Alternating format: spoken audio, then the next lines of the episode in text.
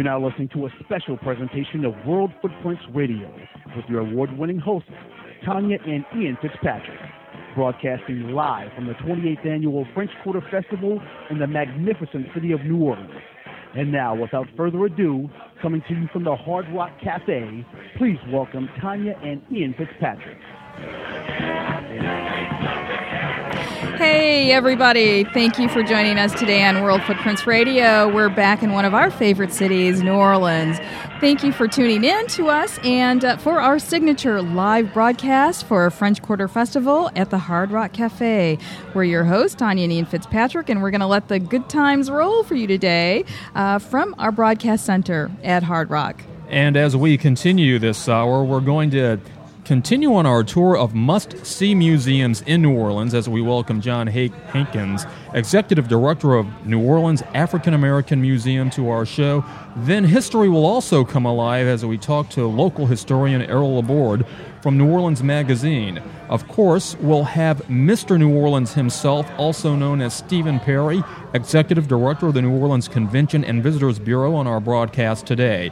And we'll conclude with some special guests who travel to New Orleans with us every year to learn why they keep coming back to the Big Easy year after year. So sit back and prepare your taste buds for the cultural gumbo we're going to serve up, and we're never far from your fingertips. So if you want to reach us, email us at comments at worldfootprints.com. And as always, you can follow us in real time on Facebook and Twitter and connect to us through our newsletters and other networks from our website at worldfootprints.com. For now, let's let the good times begin to roll with our first guest.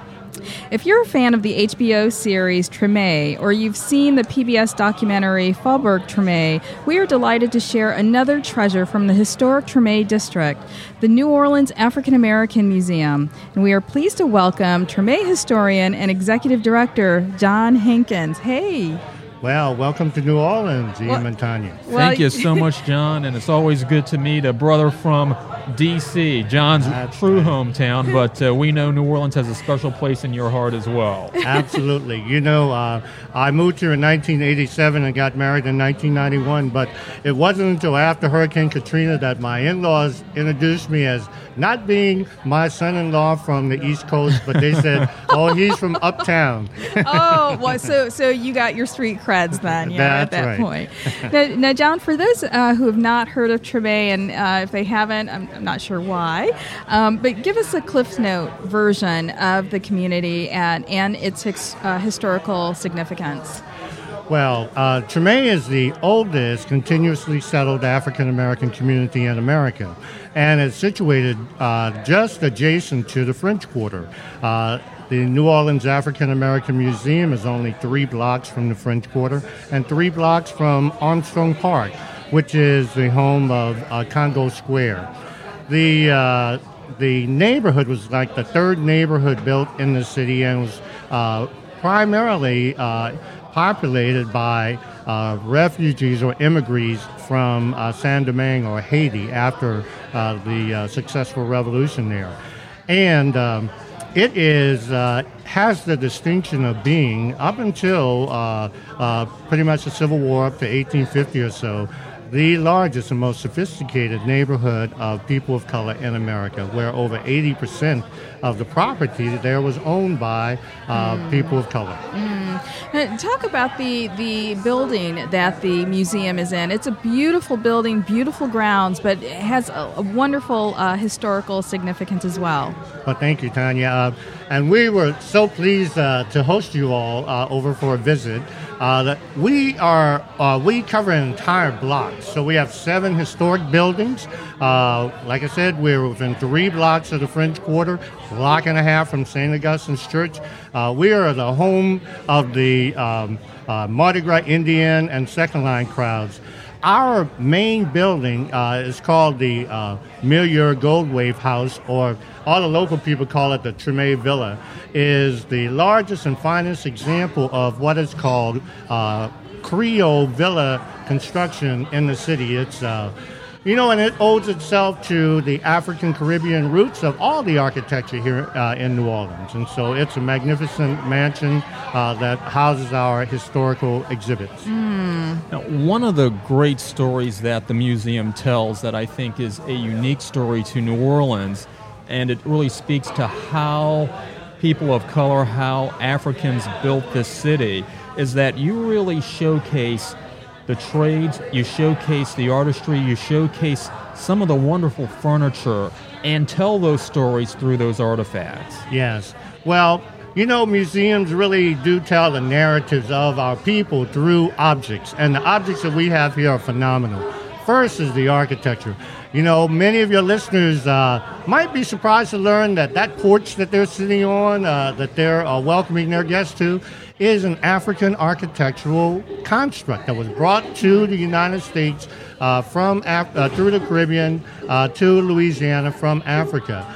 And we have done extensive research to trace those origins to specific people and specific times here. Also, uh, many of the original uh, families of African Americans in New Orleans, uh, they trace their roots to uh, master craftsmen, people who were known for all this beautiful ironwork that you see here and the woodwork and the balconies that you see in the city. 99% of that was built by uh, people of color, either slave, enslaved, or free people of color. And was, we had the a huge population of free people of color. So many of them came in the year 1809, in fact, that uh, the city uh, forbade them to move uh, into the French Quarter and on this side of the river. And so that's why we have a large population of Haitian uh, uh, uh, descendants uh, in Algiers on the West Bank. John, some of the most extraordinary artifacts in the museum, and I think things that one will not find anywhere else r- other than here in New Orleans and Louisiana, are some of the are some of the paper documents mm-hmm. that enslaved people used to get their freedom because of the unique way that Louisiana had to record their presence here.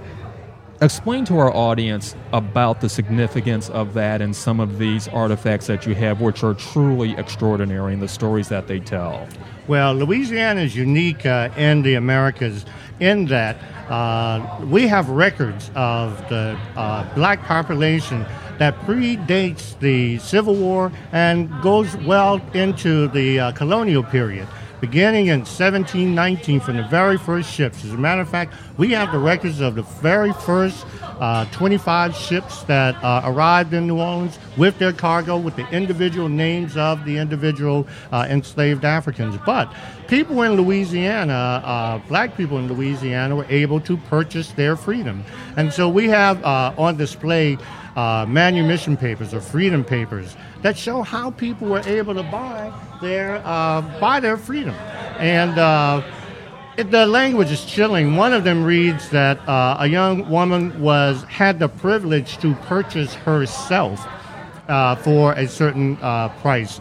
And um, you know, often when visitors come, and especially students, we ask them, you know, what does that mean that a person could be bought and sold, even if they own themselves? And uh, you know, a lot of times, especially with the kids, they never really considered the fact that being bought mean that you were property It's- until I asked them, uh, you know, do you own yourself? And they sometimes say yes. And I say, well, how much are you worth? Can I buy you? I have a checkbook. How much are you worth? And uh, and then I'm that priceless, starts- by the way. I'm priceless. well, I can use that Black American Express card, maybe. huh? but then I'd have a, a issue with Ian. yeah, I, I would hope. I would hope. It depends on what day it is and if he's mad at me. No, no, never, never. dear.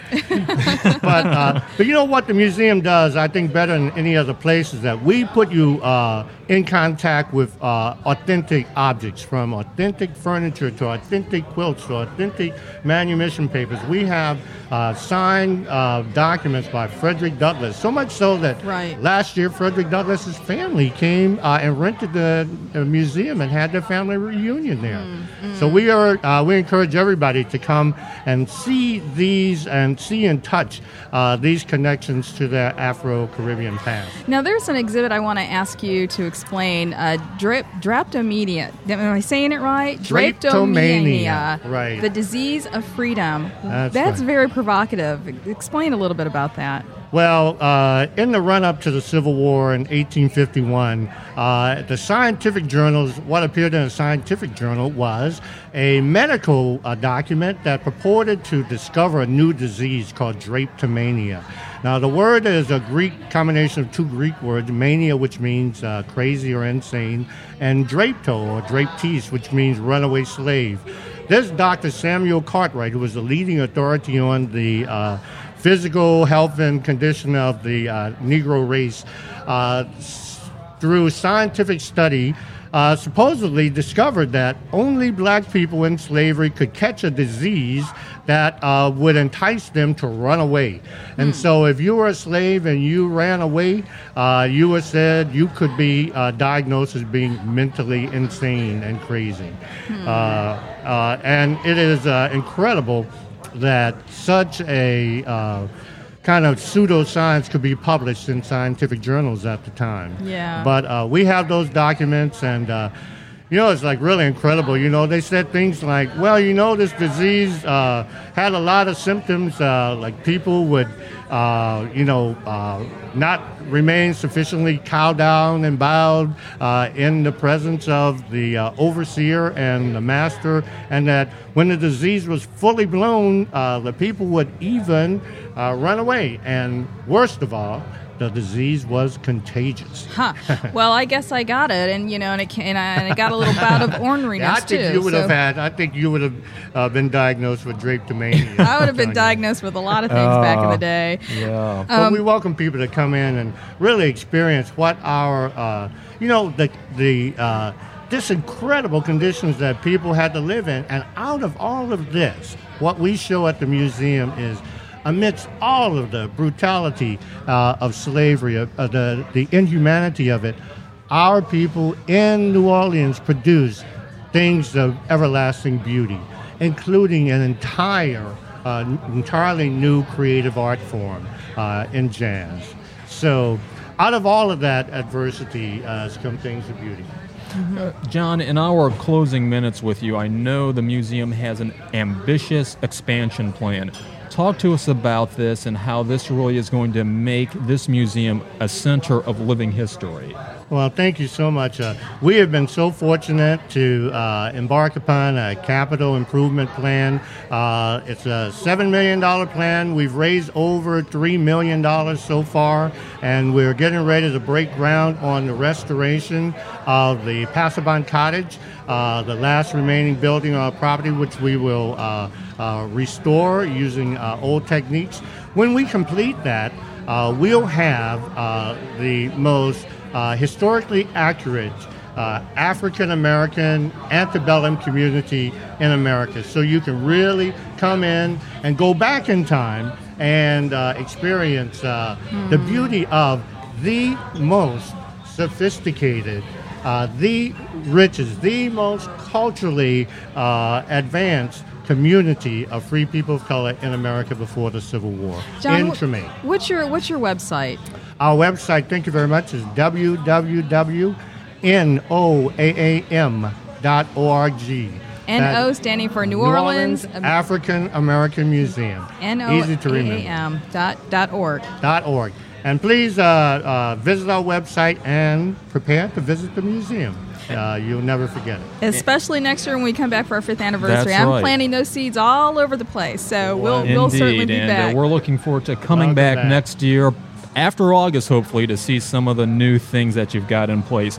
John Hankins, the executive director and historian of the New Orleans African American Museum, we thank you for being with us today. And when we come back after break, we're going to have our good friend Kelly Schultz, the Vice President of Public Relations and Communication for the New Orleans CVB, as we continue live from the French Quarter Festival from the Hard Rock Cafe here in New Orleans. This is World Footprints Radio.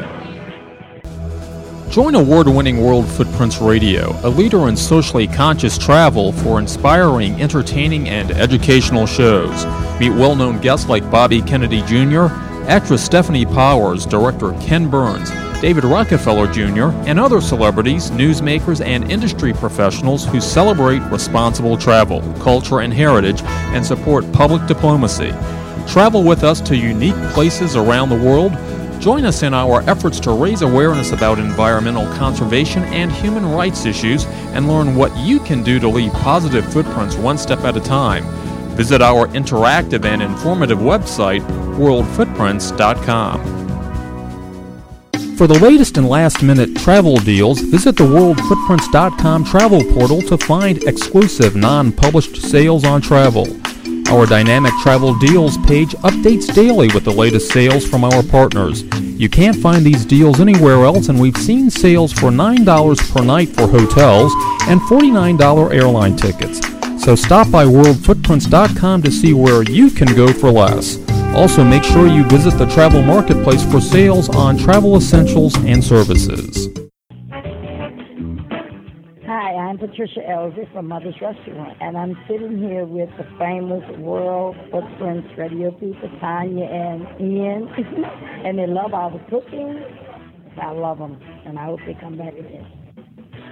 Welcome back to exclusive coverage of the 28th Annual French Quarter Festival, brought to you by World Footprints Radio.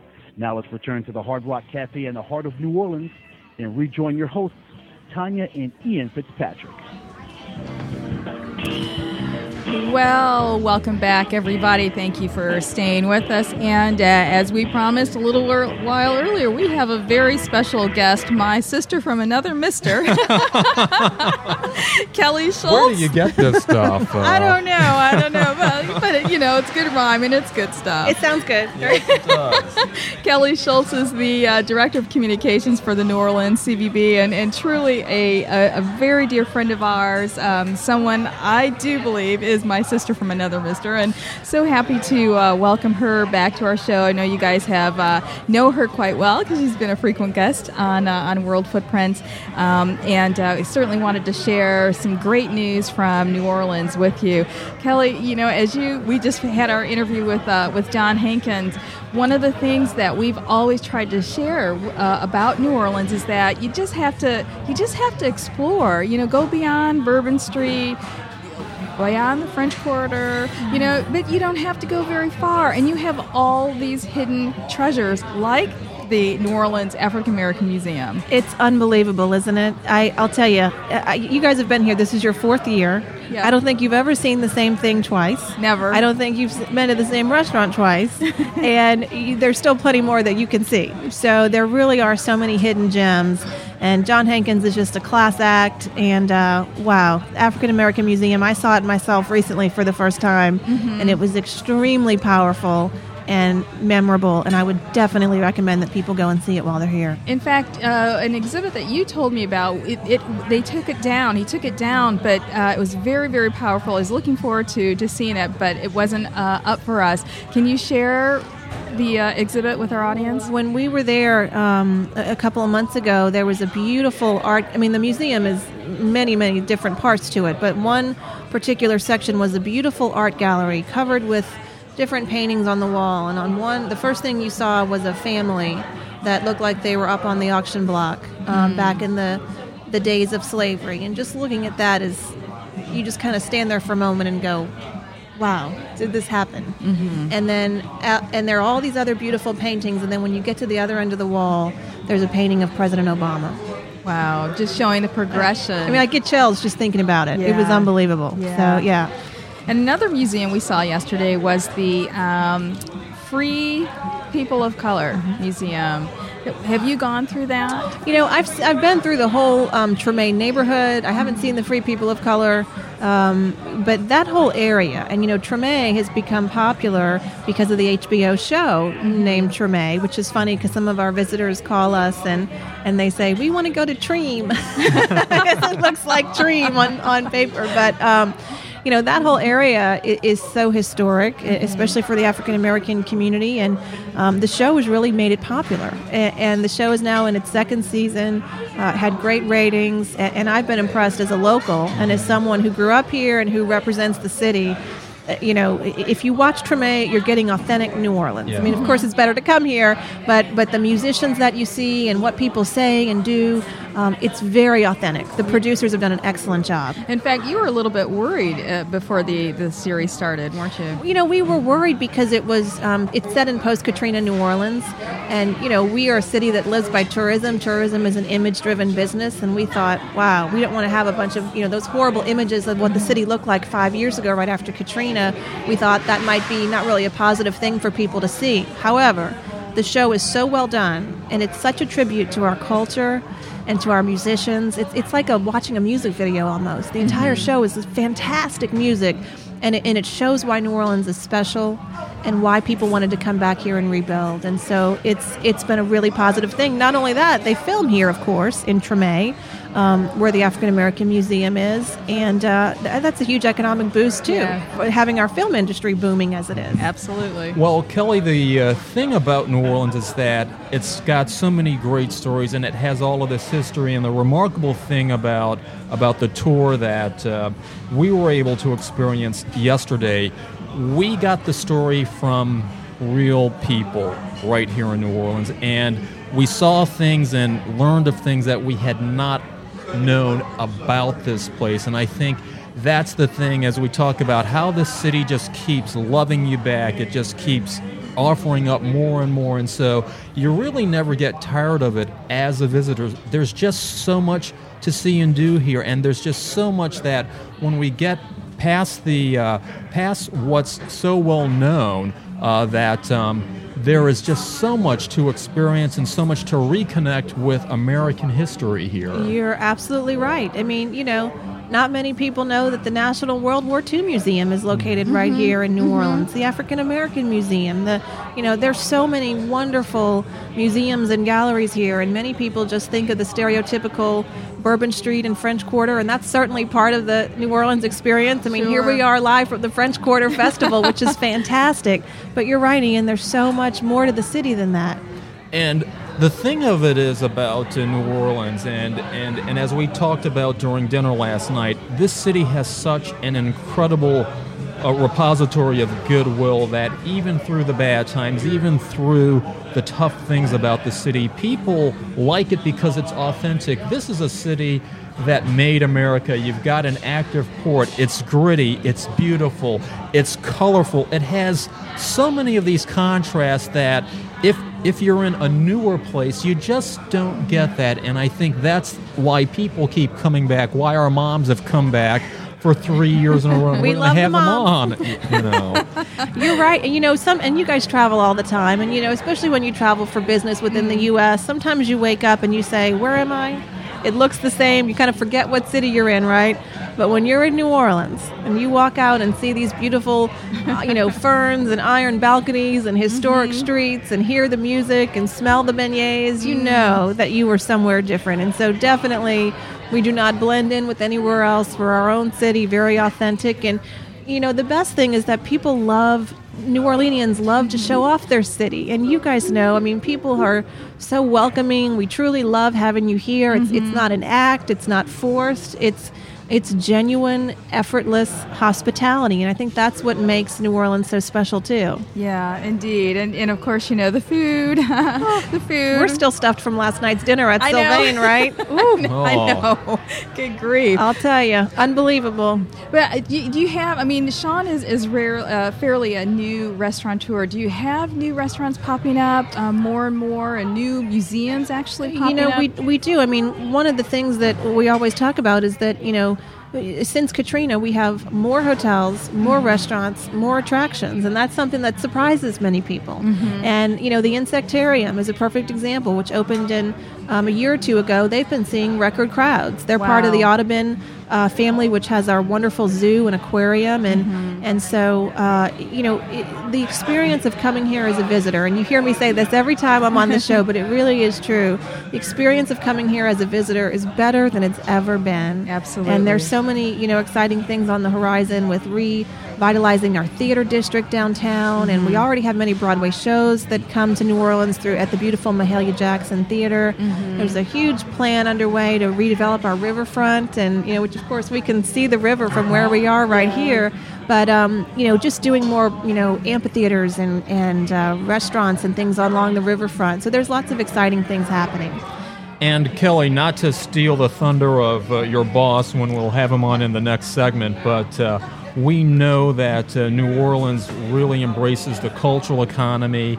But this city, even though it's a smaller city in terms of its population and the demographics and size, New Orleans is one of the few top tier convention destinations that can really host the big events. And you've got a bevy of big events coming uh, starting this year and culminating with the Super Bowl in 2013. That's right.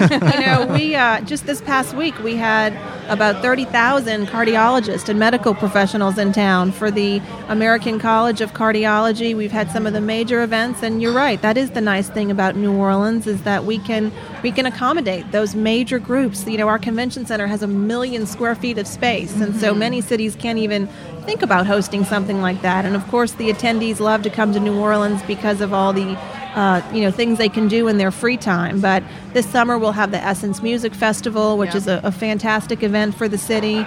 Um, we just had the NCAA. We're going to have the Super Bowl in 2013. Yes. So Bassmasters Classic. So whether it's sports or conventions or festivals, we really we have a little bit of everything down here. And and you guys have an, uh, a hotel reopening next year as well. Yes, the Hyatt Regency New Orleans is going to reopen this fall, and I'll tell you what, I've been over there on a hard hat tour and worked with their folks there. I I think next year when you come back, we'll have to have Michael Smith, who's their general manager, on the show. The most passionate, wonderful hotel manager, um, one of the best in our city. And so, really, the Hyatt's going to be magnificent, completely brand new from top to bottom. Well, we can't wait to come back, especially next year for our fifth anniversary, Cal.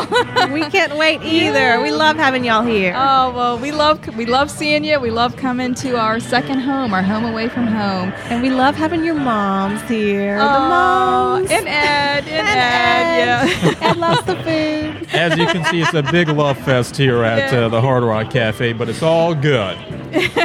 Kelly Schultz, the communication director for, with the uh, New Orleans CVB. Thanks, my dear, for joining us again. Thank you. And we'll be back right after with your boss, actually, Kel, right after the break. Want to travel for less? Visit the worldfootprints.com travel portal to find exclusive, non published sales on travel. Our dynamic travel deals page updates daily with the latest sales from our partners, and you can't find these deals anywhere else.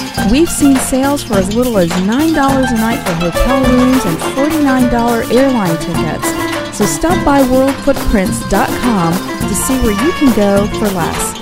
Also, make sure you visit the travel marketplace for sales on travel essentials and services like passport processing. Join award winning World Footprints Radio, a leader in socially conscious travel, for inspiring, entertaining, and educational shows.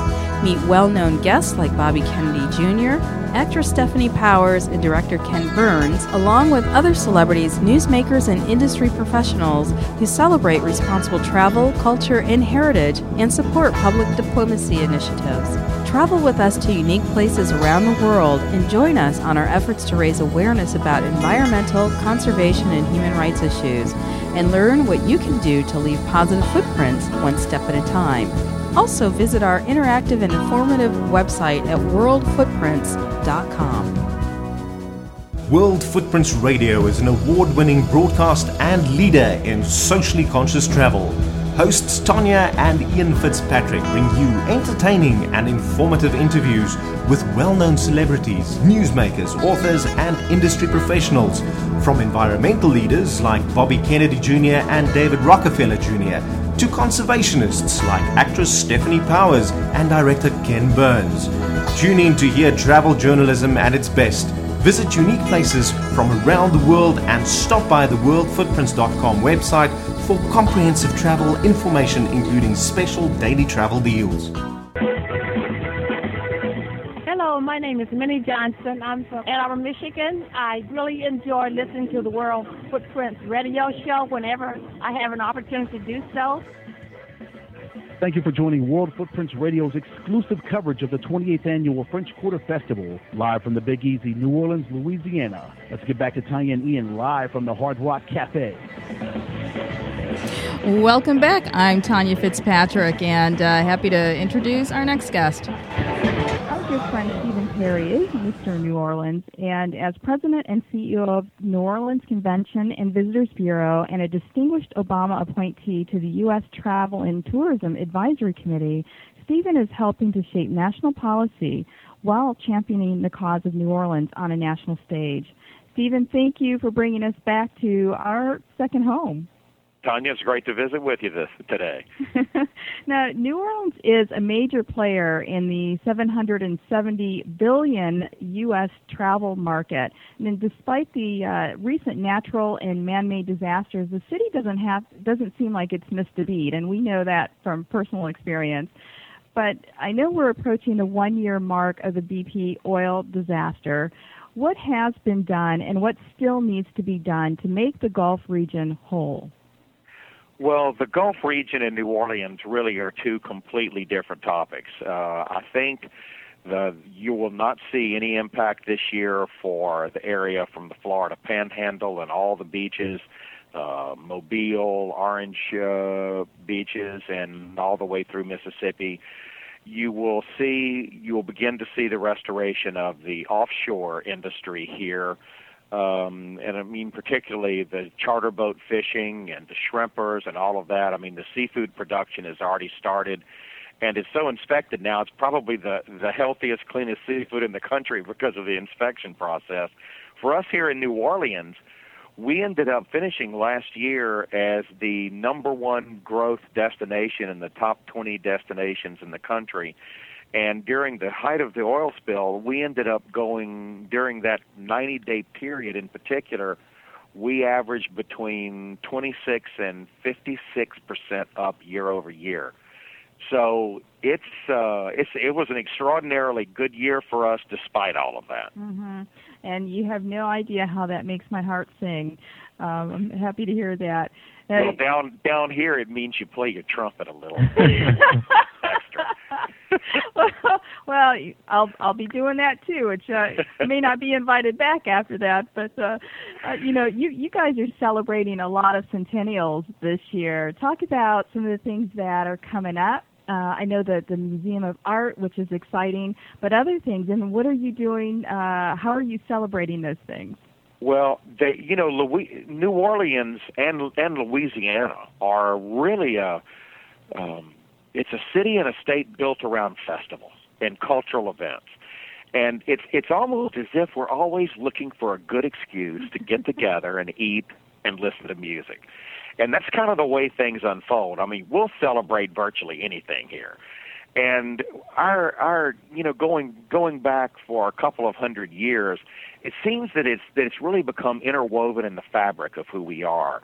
This coming year, in 2012, is the bicentennial, the 200th anniversary of statehood in Louisiana, and it is going to be uh, over this next year tremendous celebrations both here in New Orleans, which of course is one of the two oldest cities in the state, and then we're really keying uh, on incredible improvements and new product around the city over the next well, six, seven years because the tricentennial, the 300th anniversary of New Orleans' birth, is coming up in 2018. Mm. Now, this uh, one of the things that I think people here are so incredibly excited about is that weekend of the 6th, 7th, 8th, 9th of April. which is French Quarter Festival, which is arguably the largest free music festival in the eastern United States. You know, it's grown from about oh about ten thousand of us really having fun, going to different food booths and and listening to music to now multiple stages. With last year we had over 400,000 people come and it is a remarkable time in the celebration of the food and the music that makes New Orleans so unique. Mhm. Yeah, and we bring our mothers down every year too. So they're they're here with us now. well, it is multi-generation. that it no is. about it. That it is, and uh, they actually volunteered. So it's uh, it's it's it's just one of those things that just describes the incredible pull that New Orleans has on the heart.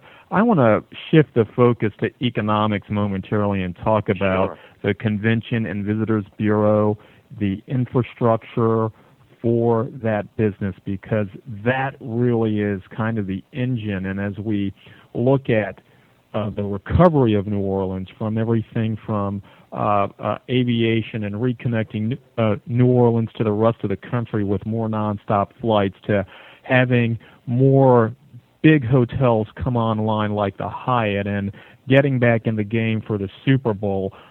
Talk to us about how that revitalization and rejuvenation is taking place and is really pushing forth New Orleans back to the top tier of uh, convention destinations. Not that it ever fell from that, but uh, it's it's it's had it's had to come some way, Stephen.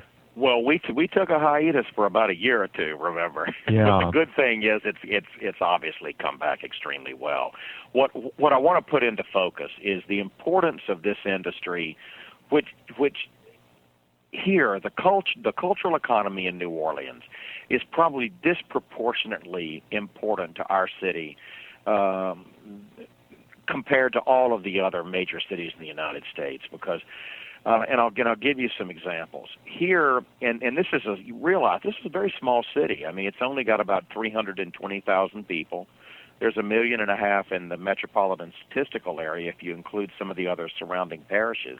But it's a relatively small city to be a tier one destination for both conventions and meetings and and for leisure tourists. Here, it is so powerful. It employs 70,000 people in the city of New Orleans, and of course from the surrounding parishes who who come into work.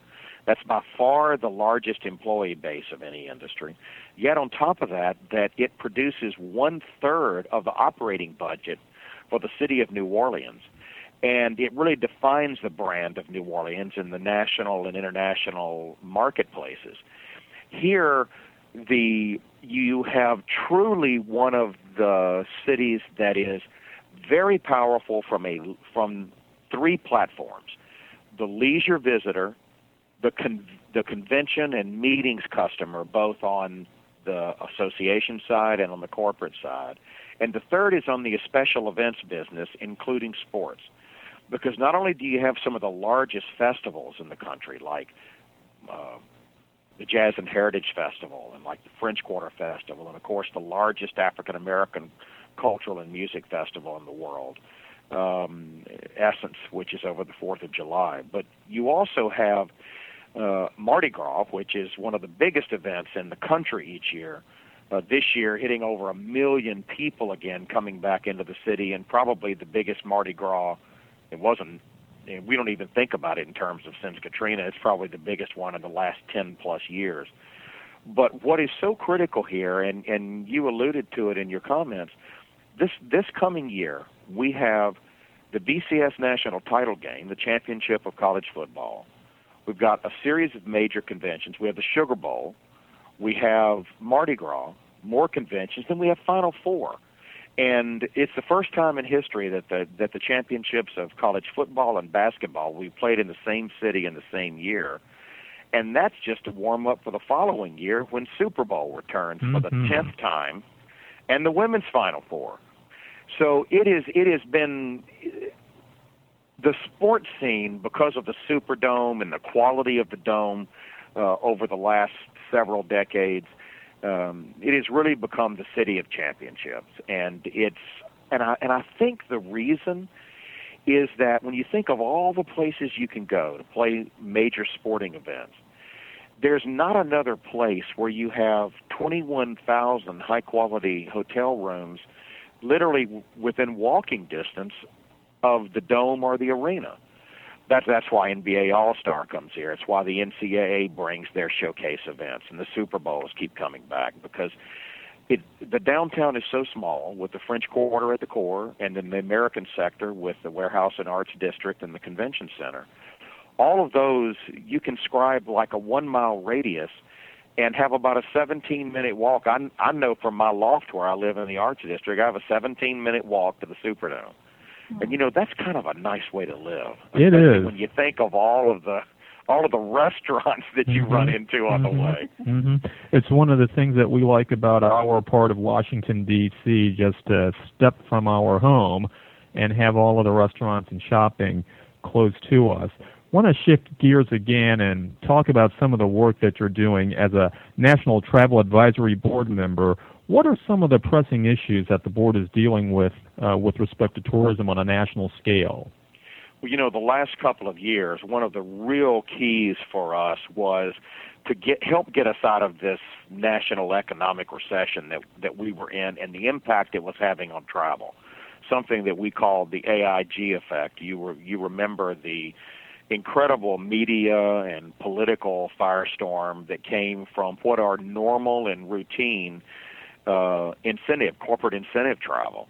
And because it came at a time where the country was going through real difficulties, it, it set the industry back. And one of the things that the board and United States Travel has been focusing on is making sure that congressional leaders, the White House, that they fully grasp and understand the importance of this three quarters of a trillion dollar industry.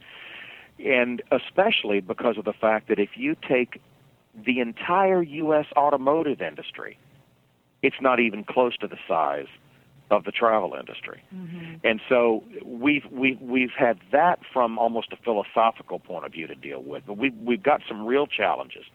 We had, you know, you, the United States is the only country in the industrialized world that literally had no funding for tourism marketing. Yet it was one of the most critical um, you know, tourism coming into the country is considered an export in economics. Mm-hmm. And uh, a lot of people don't understand that. The current Secretary of Commerce, Gary Locke, understood that very clearly. And when you look at it from that perspective, you realize that the United States, uh, when you think we spend zero, and you think of countries like Greece and Mexico spending 70 million, 90 million, it, it, it, it makes you realize how much we have left on the table, particularly at a time when global travel has become has increased dramatically, and and international travel to the United States since 9/11 uh, spent several years going in a negative direction. We frankly became a less friendly place to visit because of home, you know, the homeland security concerns and the issues with custom and border protection. So one of the things that we focused on is trying to strike the proper balance with the State Department, with Homeland Security, with Custom and Border Protection, with the entire visa program and the visa waiver countries, getting additional countries added, which was done, the Czech Republic, uh, South Korea, a number of others, but also to try to address this visa issue long term because the three largest countries in the world, which are, of course, uh, Brazil, China, and India, those have the most serious visa problems in trying to get uh, folks here. And so we have really put a lot of time in um, in backing a new um, teleconferencing, uh, not teleconferencing, a video conferencing process that would hopefully streamline uh, coming into the country. But most importantly, and I think the greatest success wa for U.S. travel and for us nationally was the passage of the Travel Promotion Act. And that is the most significant piece of tourism legislation passed in the United States in the last probably four decades. And what that does, of course, is to, for all of these visa waiver countries, and, and, and examples of those are, of course, like the United Kingdom and France and Spain and, and Germany and so forth. Everyone will pay a $10 fee when they come into the United States, which is very little because when we go to to uh, Europe, many of the countries we fly into have charges like seventy-five and ninety dollars. Mm-hmm. And what that's going to do is to provide to us a matching government fee capital with the private capital that we are putting in and raising. And the Corporation for Travel Promotion nationally will, through Discover America and our new all of the new online platforms and our attendance at all of the major international marketing shows. This is going to give the United States a cohesive presence for the first time really in history. And you know, it's it's kind of embarrassing when you go to these shows and you realize that our country, which arguably has the, most diverse urban and majestic uh, physical geography in the world, you know, when you think from the Florida beaches to the Grand Canyon, you know, from cities like San Francisco and New Orleans to urban centers like LA and New York, and of course the the mega destinations like Orlando and Las Vegas, the range of what we offer is just incredible. And yet, we actually in all of those cities experienced declines after 9/11. Mm-hmm. So we know we lost hundreds of billions of dollars. That means American jobs and that means American tax receipts. So we are this corporation for travel promotion is going to play the role that is played by ministers of tourism, ministers of culture in other countries where they have significant resources applied toward encouraging travel. And this is really an exciting time to be in the travel industry as it's literally kind of getting reinvented in America and and I, I'm so glad to hear that, and I can talk to you forever on this subject because I have a lot to say, but we don't have that much time for my for my ranting.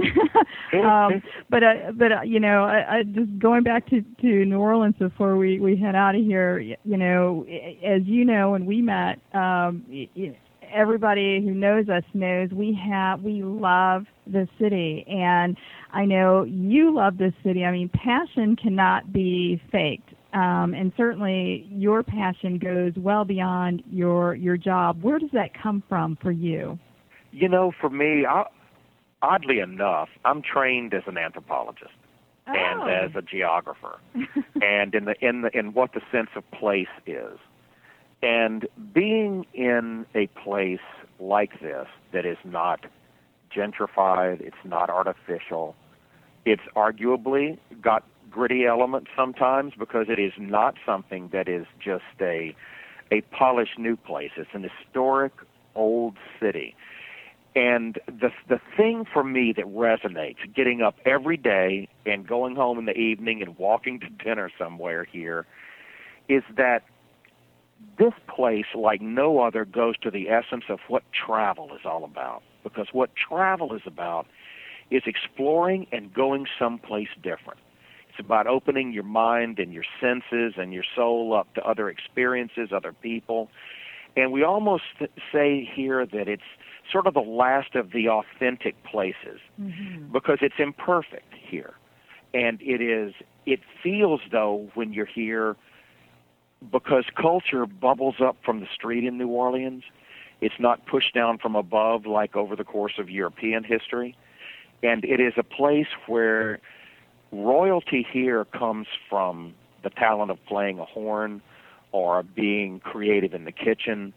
And this city, comprised of neighborhoods, is nearly 300 years old. It's become a melting pot of Africa and France and Spain and the United States, and it just become a place that you can go and be different and enjoy reveling in those things. Indeed, and that culture is bubbling up all over today with French Quarter Festival and full force. Stephen Perry, the president and CEO of the New Orleans Convention and Visitors Bureau, we thank you for being with us today on World Footprints. Ian and Tanya, it's so good to talk to you guys, and uh, we've got to get out there and eat some food and enjoy some music. Absolutely. Heading there now, my dear. good. And our next guest is a man about town. Errol Laborde is the editor of New Orleans Magazine and an acclaimed New Orleans historian. Ed, Errol, welcome Hi, to, nice to be here. uh, Nice to be here. World Footprints. It's a live radio, and we're just happy to have you on. Talk to us about the state of uh, New Orleans Magazine. There are so many city publications all over the country that have been popular but aren't as popular, and you've had a you've had a city that's gone through a lot. Tell us how uh, how New Orleans Magazine is doing today. I'll tell you, in early 2006, a few months after Katrina, we had a magazine, but no readers, no advertising, and no postal system. And, so, but we, and we were able to build from that. And in fact, we had no owner. That the uh, uh, the owner bailed out, and so we, I was part of an employee buyout, and, and we've rebuilt the magazine, and we're doing uh, we're doing fine. Uh, and New Orleans is doing fine. New Orleans has, has really bounced back. There's a really good feeling in New Orleans. Well, you know, I mean, there uh, with uh, in the you know we're just getting out of a recession. Many media companies have have folded. How have you guys maintained? Well, um, one because we do a lot of products. Uh, New Orleans Magazine is our flagship. Uh, we also do the uh, Louisiana Life magazine and uh, and uh, sort of like a society magazine. We also do contract publications. One of our key uh, contract publications is that we do the program that's sold at the games of the New Orleans Saints. I can tell you Mhm. that's been a salvation for us, especially coming back in 2006, because there wasn't much income, but the Saints had a really good season that year, and it created a lot of excitement. So that program really, really helped us. Uh, we do the program for the New Orleans Jazz Fest, and so doing that, those kind of contract publications, New Orleans Opera, helps helps stabilize the other publications. hmm hmm Now, I like uh, there's a feature article that you have in, in your April edition called "No Resting." It's time for festing. So, if have you dedicated this month to French Quarter Festival? I think life is dedicated this month to it. Uh, April's a big month in, in New Orleans. Uh, um, this weekend, while we're here in, in the town of Ponchatoula, there's something called the uh, the Strawberry Festival. Uh-huh. Uh, in two weeks, we have the Jazz Fest in New Orleans. And at the same time, in Lafayette, there's something called the Festival International. So there's a lot of festivals that go on uh, in the month of April, and so it's a big month. And so I, I started to tell somebody from out of town that, that you know April's like the biggest month, but then I got to thinking March, which we just went through, had Mardi Gras. It had St. Patrick's Day and St. Joseph's Day, all of which are uh, which are big days. February usually has Mardi Gras, and so there's a lot of big months in New Orleans. There's, uh, uh, there's not a lot of time to rest. Hmm. Now, so many of these city magazines like to focus on on how uh, how culture, how uh, kind of the high society folks are doing in town, how uh, volunteering and supporting culture and uh, supporting charities is that still a big focus of what your magazine does, or or how is it uh, changing? I guess as the city's uh, changed. Well, our magazine doesn't do a, a lot of that. We have another publication called St. Charles Avenue that does that. But what's going on in New Orleans is really miraculous. That after Katrina, uh, Katrina just generated a new type of person. It generated some real grassroots neighborhood movements in New Orleans. And so there's new leadership that's developing. There are people that have come into New Orleans, people like in their 30s and 40s who've seen New Orleans as a, as, a real opportunity. And so there's just a, a lot of excitement and, and new leadership. Um, we have a mayor now who is very popular, who was just elected last year. But f- for the several year, first few years after Katrina, we had a mayor who was not very popular. And the city, and it was really the citizens at, at, at the neighborhood level who took the leadership more than City Hall did. So, so does your magazine uh, do some advocacy as well, or, or you know, help push the the popular vote?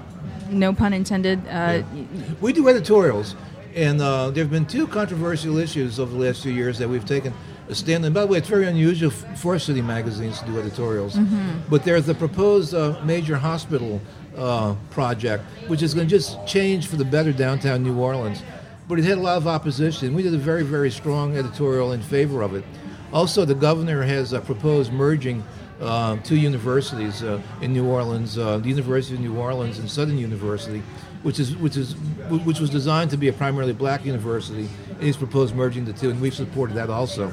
And so, yeah, there have been times when, we've- um, when we've taken stands. hmm Now, Uh, Earl, where uh, can our listeners um, find your magazine? Are, is it available online or is yeah, it just yeah. okay. MyNewOrleans.com. Just MyNewOrleans.com. Uh, you, can, you can see not only New Orleans Magazine, but the other publications that we do as well. Okay, great. Thank you so much for joining us today, and uh, certainly you're welcome to come back anytime and talk more about New Orleans history in the magazine. Just invite me, I'll be here. Oh, all right, my dear. I'll tell you about the links between New Orleans and Baltimore sometime, too. There are a lot. Would love to. Okay, all right. Love to. Earl, Earl, uh, Earl Errol, Errol I'm Laborde. sorry, Laborde, uh, the editor of New Orleans Magazine. Thank you so much, my dear. Thank you. And when we come back, we'll have our moms on as we close out from the French Quarter Festival, live from New Orleans. Hi, I'm Tanya Fitzpatrick. And I'm Ian Fitzpatrick, and we're the host of World Footprints Radio. World Footprints Radio and Travel Radio have joined forces to bring you our award winning brand of socially conscious travel radio. On World Footprints Radio, you'll meet celebrities committed to travel philanthropy and the protection of our planet. And we'll introduce you to the people and places who will give you a taste of culture and heritage from their point of view. Travel the planet with every episode of World Footprints Radio right here on Travel Radio. And when you travel, remember to leave positive footprints one step at a time. I'm Nancy from Lansing, Michigan. I'm here in New Orleans, and I enjoy listening to the World Footprints Radio. No one brings you closer to the fun of the French Quarter Festival quite like Tanya and Ian and World Footprints Radio. Now let's return to the Hard Rock Cafe for more exclusive coverage of the world's largest jazz brunch. Tanya and Ian, take it away. Well, welcome back, everybody. Before we leave today, we wanted to introduce you to some very special guests. that They've actually become staples, staple guests of the festival, um, our moms. And uh, they've traveled with us every year as we've uh, broadcast here, and, uh, and, and as well as our, our great uh, extraordinaire engineer, Ed Cole. And uh, certainly, uh, we would be remiss without introducing them. Nancy Peterson is my mom, Minnie Johnson is Ian's mom, and of course, we got. We got Ed. I I almost said Big Ed, but I didn't want to do that. I'm to you. So, is everyone having a good time this week in New Orleans? Yes, we are. Yes, we are. Oh, yeah. yes, wonderful time. Now, Mom, you, you, you didn't travel. You had not traveled to New Orleans before we started coming down here. What was your first impression about the city a few years ago? My my first impression when I uh, came here. Yeah. Oh, the people. Um, the people are very friendly. The weather is beautiful. Uh, and then the food. I know the food. that you're talking Ed's language, aren't you? Yes, she is. yeah. And mom, what was it about New Orleans? Now you've come back here three straight years when you'd never been to the city at any point in uh, your life prior to. What what has it been for you? It has been an interesting experience uh, being, uh, you know, from the South, and uh, my impression was that you get the feel that's more like a European European um, city. Mhm. Uh, I was really surprised at the the uh, diversity of the people. Uh, it doesn't feel like a southern state. Mm-hmm. I mean, there's so many people from all over the world that uh, I really enjoyed. And most of all, I enjoyed coming down for the weather, especially to get away from the harsh winters of Michigan. Mhm. And most of all, I enjoy the food. Mm-hmm. hmm and and both of you will. Ed, Ed That's included, who eats, who eats for pretty much all of us. Uh, you guys have had some great meals, I'm sure, here, and uh, you just, you know, just eat it all up when uh, you're here. What's what's been some of the some of the things that you like to eat here when uh, you're in town, Nancy? Uh, the shrimp. Oh yeah. In Crawfish. fact, well, it, but you guys have a tradition. Your first night here generally is is at Oh, where? Uh, Acme. Mm-hmm. Acme oysters. Yeah. For your oyster That's our po' boy. first stop. and the casinos. Yeah. now let, let's not leave Ed out here. You know what my tradition is? What's that? Everywhere we eat is a tradition. Yeah. and in, and in fact, I understand they're planning to point put those signs up around the French Quarter. Everywhere Ed eats is a tradition. That's right. So, so that's coming. So uh, Put it on Google Maps. That's where I eat. now, now, you know, one thing that I know you guys have enjoyed is every time we come here, we get to see a new place. What has, what have you enjoyed about this trip? What, what museum, what attraction have you enjoyed most about this trip? Well, this trip I really enjoyed going down to the Riverwalk. I didn't realize up until last year they had that huge mall. Mhm. I'm a huge shopper, but I No. have always stayed in the French Quarter. And this time I was determined to go down to the Riverwalk that got all these shops, not to mention there's also inside where it's nice and cool. You can stroll along the river and sit out and watch people and just enjoy and relax. Mom, and you know, favorite restaurant this year? Uh, I don't know whether I had really a favorite one. Well, everybody, every every, uh, we w- we won't do that to them, but every every restaurant is a favorite Yeah, restaurant. So, you guys, I'm sorry we're gonna have to close the show out today. We hope you enjoyed our French Quarter Festival broadcast, and we thank you for uh, we thank our broadcast hosts, the Hard Rock Cafe, a French Quarter Festival, and of course our New Orleans family. We look forward to sharing travel time with you and to connecting with you on our social networks from our website worldfootprints.com and be sure to stay tuned for news about next year's broadcast. We're Tanya and Ian Fitzpatrick. We'll see you on the air again real soon. And until then, we wish you blue skies and purposeful travel that leaves positive footprints one step at a time. Hi guys, my name is Sandy Best, the Sandy Best from Lake Louise. Where's Lake Louise? It's in Alberta. Alberta's in Canada. Banff National Park. Natural beauty. The only place you should go with is World Footprints Radio because they spend their time looking at those special places that are not tourist traps, there are not thousands of people. For the best on the planet, go with World Footprints Radio. World Footprints Radio is a presentation of Travel and On Media Productions LLC. All rights reserved.